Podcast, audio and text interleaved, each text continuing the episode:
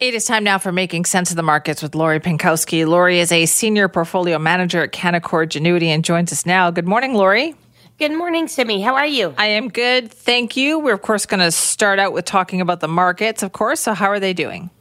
Well, markets are in the green again. Um, we've had a real good bounce off the lows, um, starting last Friday, uh, and then yesterday, and then today again. Again, today's increase is a little bit less. I think you know investors are digesting what's going on, but uh, when we take a look at the S and P, I mean it's uh, up eight percent from the lows. The Nasdaq is up 11% from the lows. So again, I've been saying, you know, you know, when we see some sort of catalyst, and again, there hasn't really been a strong catalyst. I think investor sentiment uh, has changed somewhat. It doesn't feel as panicky as it was kind of three, four weeks ago, even though we had a higher inflation number coming out of the US last week. And you're seeing Canada's inflation rate has also increased, but it was below what the market was expecting here in Canada. Markets were expecting 8.4% on inflation. We got 8.1%. So again, even though, you know, that small bit of good news, you're going, okay, well, it's still up 8.1% but that is uh, we're starting to see those catalysts form that maybe inflation has peaked dare right. i say so is there a feeling then that the markets hit their bottom you know, I get asked that a lot. I mean, the markets definitely have hit a bottom, whether it's the bottom. Uh, it's it's always hard to call. Uh, it, it, feels that way to me. I think that it's okay to start putting some money to work. I think you have to be selective.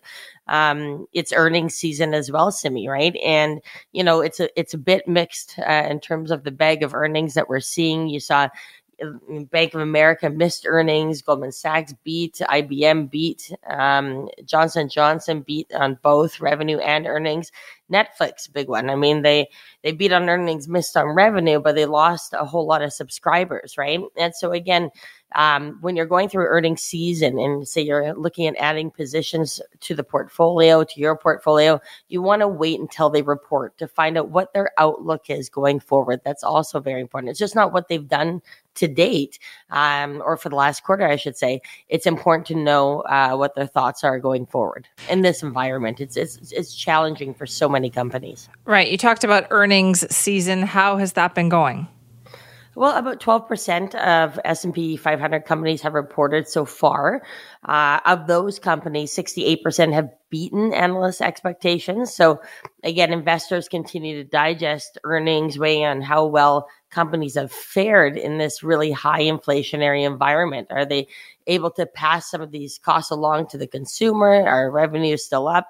Uh, so it's real, it's a real mixed bag for sure. And so you want to make sure, well, as a portfolio manager, of course, but even as an investor, uh, that you're making changes to your portfolio in this environment. It's, it's not okay just to have a basket of stocks and hold them and and and hope that the market gets back to where where it was and that you're in the right positions. We are in a completely different environment today uh, than we were six months ago. And so it's important to make changes to the portfolio for the next 12 months. Those are the positions, those are the stocks that you want to be in, not what was, but what's going to be.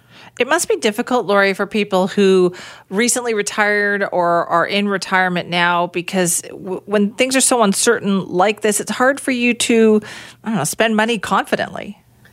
Yeah, for sure. I mean, many people many people are quite frugal in retirement. Again, we deal with so many retirees, but I, I, have a consensus is that most people don't spend enough in retirement, and especially early on in retirement, as I call the go-go years, right? The early years in retirement when people should be traveling and uh, you know, spending more money than they will later on, for example. And so having those conversations um, is really important. You know, what are you going to be spending your money on? How are you going to live retirement?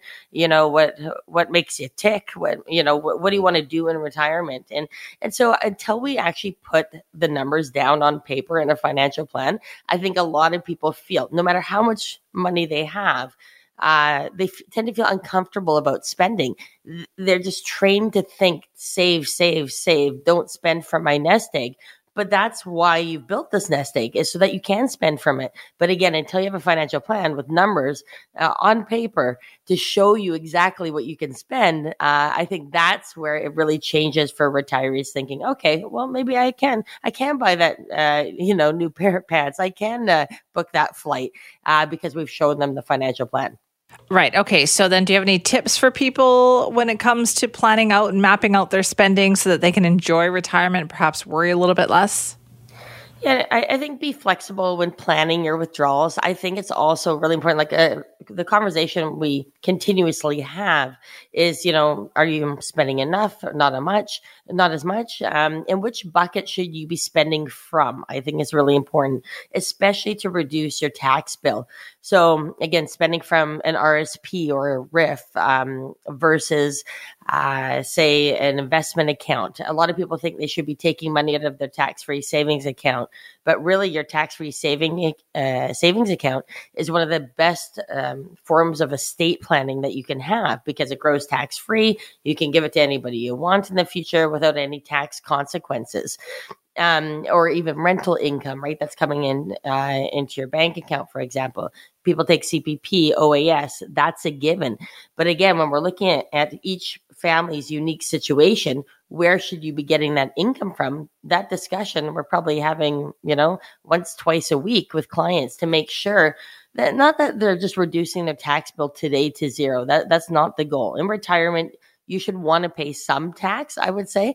The reason is for estate planning purposes, you don't most people don't want their beneficiaries to be left with some massive tax bill. So it's okay to be paying some tax slowly over time as you age. So again, understanding which buckets you should be spending from and uh, I use the word term buckets because that's what I've been using in these financial planning meetings for so long. But I, I, think people get it. You know, your TFSA, your bank account, your corporate account, joint account, rental income, all these things come into factor when we're deciding where people should get their income from.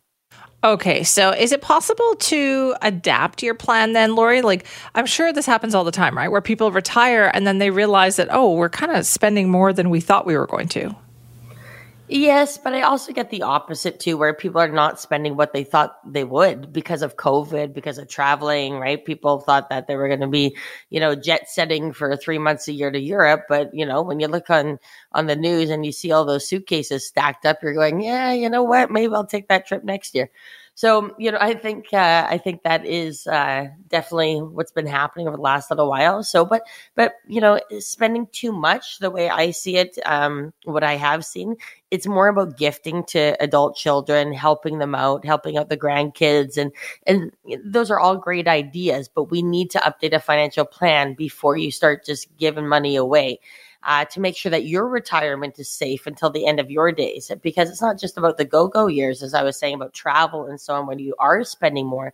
It also has to do with later on when you need um, assisted care or you want a nurse to come in your home to take care of you. Those are other costs that we're thinking about later on in life. So when we're doing a financial plan and someone's, you know, 60 years old or 65, we're planning not for the next five or 10 years of income.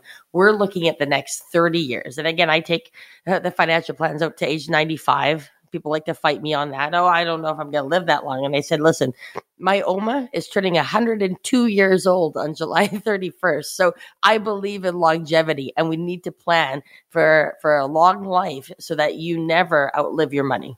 See, that is good advice. Lori, thank you.